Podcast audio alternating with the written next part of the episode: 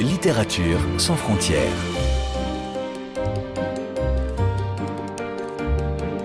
Catherine Fruchon-Toussaint. Fanny Renard. Bonjour à toutes et à tous. C'est un roman où il est question de silence et de musique, d'enfermement et d'écoute, de guerre et de réconciliation. Un roman sur les murs qui nous entourent ou ceux que nous avons construits en nous. Un roman d'ombre et de lumière, à l'image de son titre, La nuit est mon jour préféré. Bonjour Cécile Ladjali. Bonjour. Vous êtes l'auteur de cette fiction parue aux éditions Actes Sud qui se déroule à Tel Aviv et met en scène quatre personnages essentiellement Tom, psychiatre, Roshan, une de ses patientes palestiniennes, Steiner, un musicien juif, lui aussi interné, et Meredith, la mère de Tom. Un quatuor rongé par les non-dits, le déni, le secret, la culpabilité, en écho à ce qu'ils ont vécu, entendu, ressenti, directement ou indirectement. Nous allons dans un instant détailler le parcours de chacun, mais pour commencer, si vous voulez bien, parlons de ce lieu, Tel Aviv, qui n'est sans doute pas anodin pour exprimer les souffrances de vos protagonistes. Que symbolise cette terre israélienne ici selon vous, Cécile Ladjali alors, euh, je dois le dire, euh, en toute honnêteté, c'est un, c'est une ville où je n'ai jamais mis les pieds. J'ai la chance d'être invitée dans, dans, quelques semaines euh, à Tel Aviv ainsi qu'à Jérusalem et à Haïfa par la librairie Vice Versa de Jérusalem et puis aussi par l'Institut français. ça m'est souvent arrivé dans, dans, mes romans de parler de lieux imaginaires pour moi qui me faisaient fantasmer. Euh, ou cauchemardé. Tel Aviv, euh, cette terre euh, promise, Israël, c'est aussi le, théâtre d'un conflit qui dure depuis des décennies et des décennies. Je pense au conflit israélo-palestinien, une guerre qui est éminemment fratricide parce qu'Israéliens et Palestiniens se haïssent, se tuent, s'entretuent, mais se ressemblent diablement. Donc, étant donné que ce livre est un livre qui traite des dialogues de sourds, des voix qui ne portent pas et une conciliation qu'on espère bien impossible mais très problématique, il me semblait que euh, voilà cette ville, cette contrée euh, proposerait à mon propos un, décor assez adéquat. Un cadre théâtral, en, effet en écho à ce dont il est question ici. Donc, au commencement était non pas le verbe, mais le silence dans mhm. votre roman, Cécile Ladjali. Le silence qui est le point commun de plusieurs situations dans votre roman et dont vos personnages font l'expérience. Deux bébés in utero, un astronaute dans l'espace, une plongeuse en apnée dans la mer et un homme obligé de se cacher dans une cave. Le silence tue écrivez-vous? Est-ce que c'est l'enjeu de votre livre, faire sortir vos personnages du silence? Oui, oui, très, très certainement, parce que je reste persuadée que le langage, les mots prononcés, les mots justes sont une planche de, salut. Peut-être l'unique occasion qui nous est donnée pour... Euh, pour tenir debout, avoir notre fil à plomb, savoir dire qui l'on est, euh, lancer vers l'autre et celui qu'on n'aime pas forcément, l'ennemi, celui qui nous fait peur, euh, une parole pour euh, le toucher euh, au cœur, en plein cœur, et enfin réussir à s'entendre. Si on n'a pas les mots, le malentendu s'installe et c'est la guerre. Et puis en tant que professeur, je n'ai de cesse de le signifier à mes étudiants ainsi qu'à mes élèves. Il faut avoir les mots. Donc arrêtons-nous sur ces personnages. Pour commencer, Tom, et sa mère euh, Meredith, qui ont donc en commun une expérience euh, terrible, puisque quand Meredith était enceinte, sa sœur jumelle, Anna, a eu un accident de plongée, elle est tombée dans le coma, et Meredith a pris la décision de mettre fin à l'assistance médicale, un acte dont elle ne se remettra jamais, au point qu'elle ne s'intéressera pas vraiment à son propre fils Tom quand il naît. Qu'est-ce qui vous intéresse le plus dans cette relation tragique, Cécile Ladjali alors, euh, déjà, le, thème de la culpabilité, de la mauvaise conscience est un, est un thème qui, qui, m'intéresse. Comment on se débrouille avec des mauvais souvenirs, avec euh, un acte aussi radical qu'est celui de l'euthanasie. Hein. Elle aimait sa sœur jumelle, elle était peut-être le, le, le, le, double de cette femme, et, en la tuant, elle s'est, peut-être un peu tuée elle-même. Sa vie, après la mort d'Anna, la vie de Meredith n'est qu'une survie, et elle n'est pas capable d'accueillir euh, dignement son, son enfant à la naissance. En fait, au moment où elle débranche sa sœur, elle est à terme, le, petit homme euh, va, naître 15 jours après et euh, elle le rejette. Enfin, elle ne le elle ne le regarde pas dans, dans les yeux. Euh, vous savez, euh, il y a eu des études magnifiques qui ont été faites euh, là-dessus. souvent, pour, on, étudie les peintres pour rechercher dans les images, oui, les images de la mélancolie. Et on a dénombré parmi ces images ces, ces magnifiques tableaux de vierges à l'enfant, mais qui ont le regard dans le, dans le vague, dans le vide, et qui ne regardent pas l'enfant qu'elles tiennent dans les, dans les bras. Et il y a euh, dans ce regard perdu qui ne rencontre, qui ne croise à aucun moment de façon euh, pleine d'amour hein, le, regard de l'enfant, il y a là une symbolique de, la mélancolie. Et euh, Tom, devenu grand, se, le dit bien souvent, il a fallu attendre l'âge de 6 ans pour que je prenne vraiment conscience de la couleur des yeux de ma mère. C'est quand j'ai dû écrire une petite rédaction que j'ai écrit pour la première fois de ma vie, Maman a les yeux gris. Et euh, il n'avait jamais croisé les yeux de, sa mère. Elle n'était pas capable de lui donner cet amour parce qu'elle était tout empêtrée, tout enfermée dans sa culpabilité, euh, dans, cette euh, haine d'elle-même. Et quand on ne s'aime pas, on ne peut pas aimer l'autre. C'est une impossibilité de dialogue dans une même famille qui est rendue encore plus terrible par l'expérience du père qui, lui, n'a eu de cesse de militer pour la paix entre les Juifs et les Palestiniens, euh, même s'il en est mort. Donc c'est votre façon d'élargir euh, cette incommunicabilité oui, il y a euh, une vraie fascination chez Tom relativement à son père, hein, Jude Finkel. Il ne l'a jamais connu. Hein. Son père, euh, son géniteur, est mort euh, quelques, quelques semaines avant, avant euh, sa naissance, hein, donc quelques mois.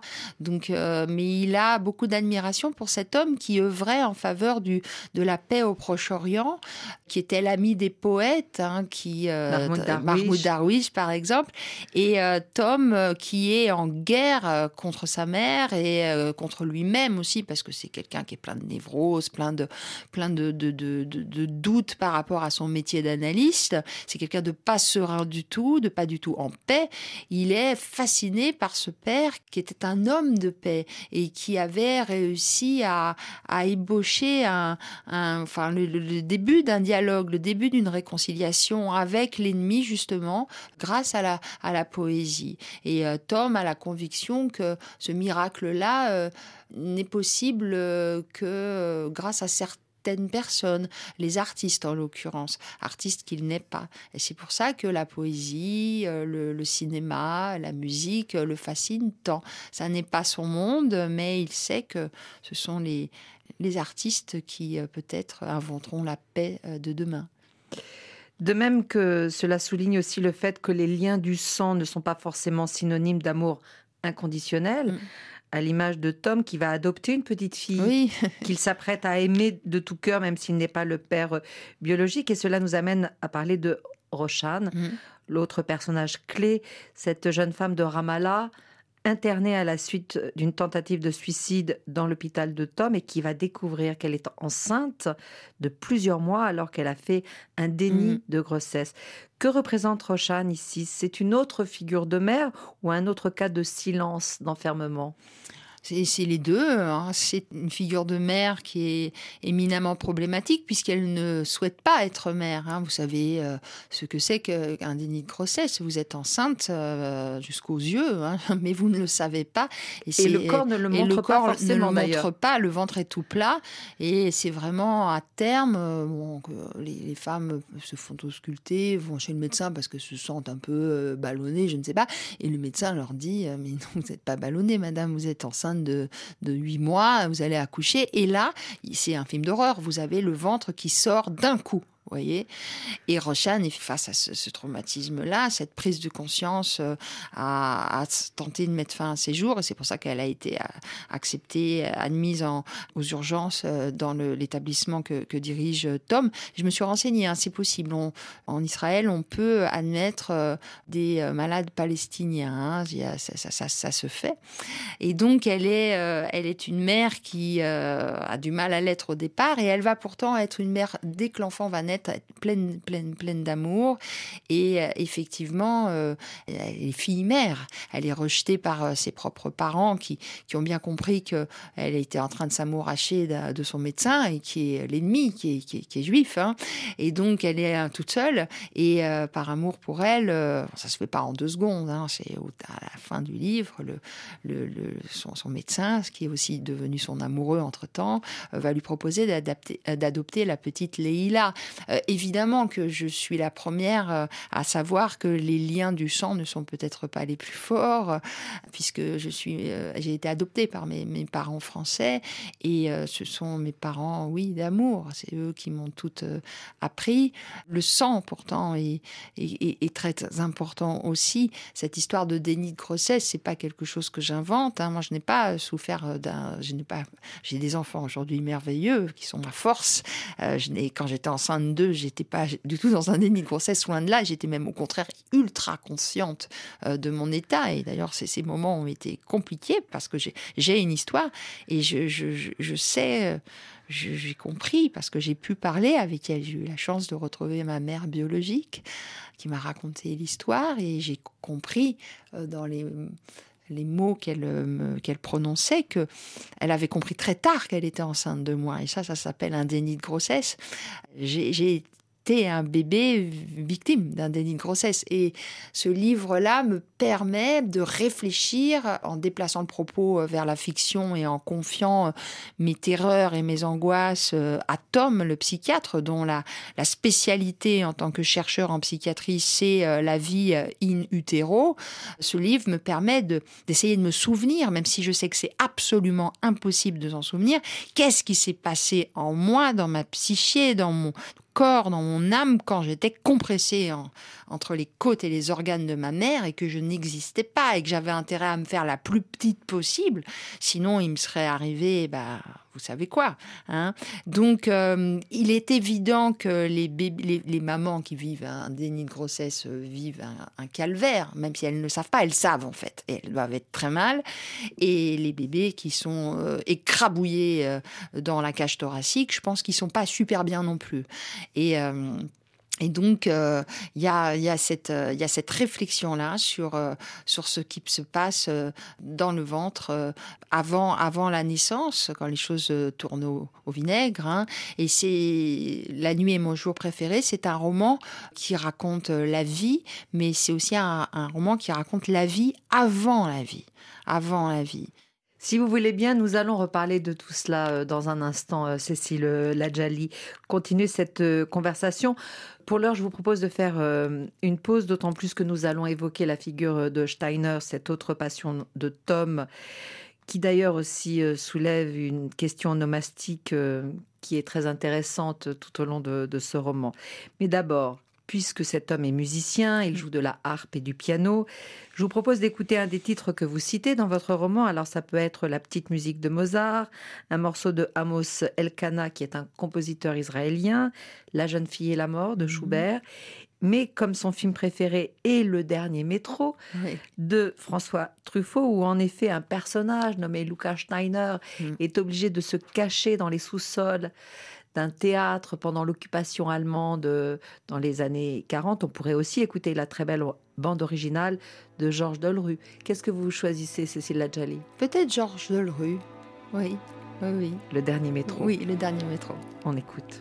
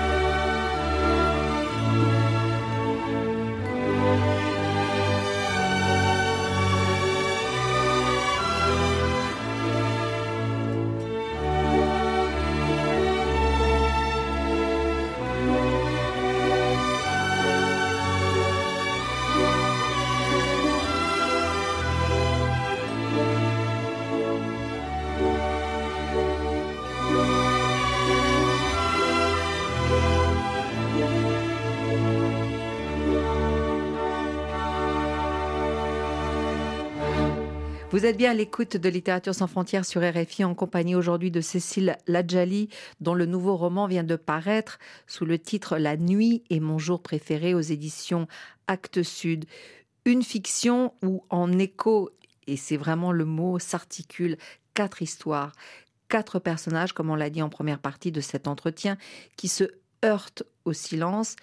Mais en même temps, comment faudrait-il entendre ce titre La nuit est mon jour préféré, Cécile Ladjali Alors, euh, ce ne sont pas mes mots, ce sont ceux d'Emily Dickinson, la grande poétesse américaine. C'est euh, une phrase tirée de sa correspondance. Voilà. J'aime beaucoup après euh, les, oxymores, les, figures d'opposition, les clairs-obscurs. C'est une esthétique que je, que je dépose euh, dans tous mes livres. Hein. c'est une phrase que va prononcer Rochane la nuit où elle va tomber dans les bras de Tom face à la mer Rouge, là où Anna s'est noyée c'est là que ces, deux héros vont, s'aimer. La mer euh, de mort euh, se transforme à un moment en mer euh, d'amour. J'aime beaucoup ces, renversements-là, ces, possibilités que nous offre la fiction de, faire tenir ensemble, de faire fusionner les, les, les contraires. Arrêtons-nous aussi maintenant quelques instants avec vous, Cécile Ladjali, sur ces noms et ces prénoms de vos personnages dans ce roman. Anna, qu'on a cité, avec un H au début et un H à la fin, ce qui est un palindrome, mm. avec tout ce que ça suppose de boucles éternelles. Mm. Tom, qui n'est pas un palindrome, mais qui à l'envers se lit mot, oui. M-O-T, soit toute la clé du livre. Steiner, on l'a dit du même nom que le dramaturge juif obligé de se cacher dans le dernier métro, que vous citez à plusieurs reprises, mais qui est aussi le nom de Georges Steiner, magnifique et grand philosophe, linguiste, écrivain, avec qui vous avez travaillé, que vous avez bien connu et qui est disparu hélas en 2020. Et puis Rochane, vous avez commencé de le dire, Cécile Ladjali, c'est le prénom de la narratrice d'un de vos livres précédents, Chab ou la nuit, où vous enquêtiez sur vos origines iraniennes et votre adoption en France. Est-ce que vous voulez faire un commentaire sur le choix de ces noms Oh, écoutez, vous, vous en avez très bien parlé, c'est exactement cela. J'ajouterais juste que bah, je n'ai aucune imagination hein, et que. C'est pas une question d'imagination. Je, pense que c'est une question de lien que l'on fait, ah, d'un livre à l'autre, d'un personnage à l'autre. Oui, alors euh, une œuvre, c'est ça, c'est que euh, il y a des pont entre euh, les romans, c'est évident, et puis je pense que j'écris toujours le même livre, même si je, je change de lieu, d'époque, euh, d'histoire. Je suis obsédée par, euh, par trois grands motifs. Hein. C'est la question de l'origine, d'où est-ce qu'on vient, la question du double aussi, parce que je me sens très double. Hein, et la gémellité ici est particulièrement présente. Oui. Et puis le, le pouvoir des mots et euh, le, salut et le bonheur euh, peut être possible grâce, au langage et aux mots bien prononcés ou au silence euh, magnifiquement éloquent. Hein, mais voilà, je, je, je, et puis ce sont des personnages que j'ai rencontrés dans, ma vie, dans ma propre vie, parce que encore une fois, je, pars toujours, même si je déplace le propos vers la fiction et que je confie mes atermoiements, mes, mes angoisses et mes interrogations à mes personnages, parle toujours, je pars toujours de moi. À un moment donné, le livre que vous êtes en train d'écrire vous enjoint de le, développer, de l'achever, de le publier pour vous, pour vous euh, libérer de quelque chose. Hein. C'est Michel Foucault, le, philosophe, qui disait que euh, l'intérêt avec la publication, c'est que ça nous aidait euh, juste à tourner une page. Et de livre en livre, j'essaye de tourner les pages de, de, de, de, ma vie, qui, et ces pages, elles pèsent 3 tonnes hein, parfois. Donc, euh, voilà. Je m'arrête sur ce mot que vous prononciez tout à l'heure. Euh, je me sens double. Mm. Du coup, je comprends aussi peut-être un peu mieux euh, votre passion. Peut-être que le mot est un peu trop grand, mais pour ce film, Le Dernier Métro. Parce qu'il a cela de particulier que François Truffaut inclut un dialogue qui fait écho à un de ses films précédents. Pour résumer, dans La sirène du Mississippi, avec Catherine Deneuve et euh, Jean-Paul Belmondo, il fait dire à Jean-Paul Belmondo Tu es si belle, Elena, que te regarder est à la fois une joie et une souffrance. Et dans le dernier métro, 20, 30 ans après, le même dialogue sur scène entre Catherine Deneuve et cette fois Mm. Gérard Depardieu. Oui, oui. Est-ce que c'est ce double-là aussi qui vous intéresse dans le film ou c'est le fait que Lucas Steiner soit un juif obligé de se cacher dans les sous-sols du théâtre? Alors, je dois vous avouer que je, je ne savais pas euh, que cette parole, euh, ce, ce dialogue entre Deneuve et Depardieu était repris à la sirène euh, du Mississippi. Je ne savais pas. Donc, il y a encore plus de double que je, que je ne le pensais. Donc, j'ai pas pu réfléchir à ça puisque j'étais absolument ignorante de la chose. En revanche, ce qui m'intéressait beaucoup dans, dans le dernier métro, c'est c'est deux choses. C'est que c'est un, film sur l'enfermement, la claustration. Et euh, cet enfermement-là dans la cave parle beaucoup à, mon personnage Ephraim Steiner, puisqu'il va, euh, en cours d'analyse, euh, expliquer à son psy que s'il a peur euh, du, noir et, de cet asile de fous où il est enfermé, et de l'enfermement en général, c'est parce que quand il était petit, il a été enfermé. Hein, il a été accueilli par un couple de justes, de Français, rue Poliveau en, France. Pendant les années 40, il a, jusqu'à la fin de la guerre, il est resté dans une cave pour pas être raflé. Donc voilà, il y a, y y a cette euh, parole de Steiner qui, nous dit à quel point euh, les films, les œuvres d'art en général, sont des miroirs euh, de nos vies et des miroirs étrangement pas du tout déformants, des miroirs où on s'y voit mieux que dans, que dans le réel. Et puis aussi un film où tous les protagonistes sont doubles, ils sont complexes et ils sont arrivés à un moment de leur vie où il va falloir faire un choix. Et c'est le cas de tous mes personnages aussi. Voilà. Encore un mot. Chab ou la nuit, la nuit est mon jour préféré, on ne peut pas ne pas voir la récurrence euh, du mot nuit. Est-ce que pour vous, Cécile Adjali, écrire, c'est sortir de la nuit, sortir du silence, dialoguer avec l'autre? Oui, ça c'est certain. La nuit, je la trouve euh, belle, euh, bien sûr, apaisante. Mais, mais également angoissante. Hein. C'est le moment des, des, cauchemars, c'est le moment des, de la solitude, c'est le moment où on est séparé des autres. Et je, je, je, je crois que de livre en livre, c'est la, la lumière que, que, je, que je recherche.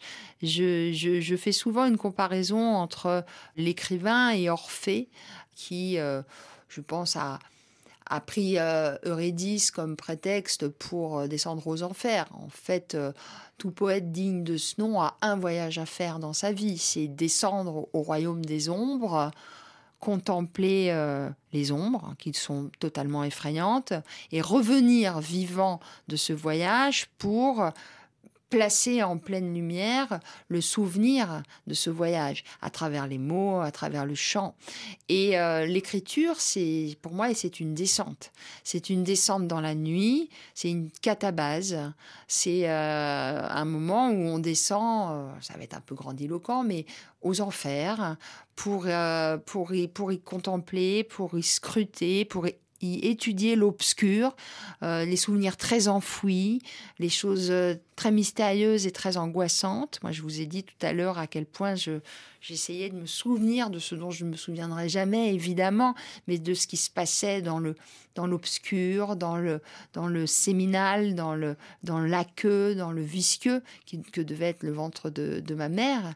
C'est de ça dont j'essaye de me souvenir euh, quand j'écris. Très tôt le matin, souvent il fait encore nuit, et c'est des moments pas agréables du tout, mais c'est des moments de descente indispensables où il faut lâcher prise, où il faut admettre qu'on ne contrôle plus rien, qu'il faut admettre qu'on prend des risques parce que c'est seulement à la, à la condition de cette prise de risque-là qu'il peut advenir quelque chose d'intéressant en matière d'écriture. J'entends cette descente aux enfers euh, que vous décrivez, euh, Cécile Ladjali. Est-ce que c'est une des raisons pour lesquelles, c'est ce que vous nous disiez tout à l'heure, vous ne vouliez pas écrire Chabou la nuit? Ah, ça c'est certain. Je, je, Parce que ça allait trop près. Euh, ça allait au... trop, trop, trop au, au, au centre. C'était le cœur du réacteur, si vous voulez. Et puis j'ai, de façon plus simple, hein, j'ai toujours trouvé que dans l'entreprise autobiographique, il y avait quelque chose de très narcissique. Euh, j'ai l'impression de, déjà de, passer ma vie et mon temps à parler de moi. Donc, euh, je me suis dit, si en plus j'écris mon autobiographie, je vais, je vais vraiment assommer mon lecteur. Et puis, il y a en quelques mots pour les personnes qui n'ont pas lu ce livre ou qui ne connaissent pas votre parcours. C'est en fait un livre où je rends hommage à mes parents adoptifs, Janine et Robert Ladjali, qui eux-mêmes, relativement à leurs origines, n'étaient pas très au clair, donc ils m'ont dit très très peu de choses. Et c'est une enquête euh, où je remonte, euh, euh, déjà je leur rends hommage à eux et je leur donne la parole, parce que c'était des taiseux, c'était des gens qui n'aimaient pas parler, donc je raconte leur histoire. Et puis, et je leur dis à travers ce livre combien je les aimais. Et puis c'est aussi le, récit de mes retrouvailles avec ma, mère biologique que j'ai eu la chance de retrouver parce que je ne suis pas née sous X. Eh bien, je l'ai, je l'ai, elle, elle, est venue me voir à Paris, euh, voilà. Et puis elle vit en Suisse et je la vois de temps en temps. Et j'ai la chance d'avoir pu dialoguer avec elle parce que euh, pour le coup, j'ai mieux compris l'histoire. J'ai mieux compris euh, pourquoi elle n'avait pas pu me garder. Elle était au début des années 70 fille mère en Iran et, la vie n'était possible ni pour elle ni pour moi. Donc euh, voilà, moi maintenant je suis mère et, euh, je, j'aime pouvoir raconter l'histoire à peu près complète euh, à mes enfants. Et puis ce qui s'est passé aussi, c'est que à un moment donné, un livre vous, somme, vous enjoint de l'écrire. j'ai longtemps refusé de le faire, mais à un moment, il fallait le faire parce que ça allait pas très bien. Il fallait que je comprenne un certain nombre de choses. Donc euh, voilà, je me suis jetée dans, dans l'écriture de ce livre-là. Et puis j'ai été quand même euh, pas mal mise en garde par mon, mon, éditeur. Euh, j'en ai deux qui s'occupent de moi depuis 14 romans. C'est Evelyne Weisinger et Bertrand Pi, que je salue tous les deux aux éditions Actes Sud. Et Bertrand ne voulait pas que j'écrive mon autobiographie parce qu'il me disait, il avait peur qu'après j'ai plus rien à dire. Mais bon, j'ai dit, écoute, c'est comme ça, il faut le faire.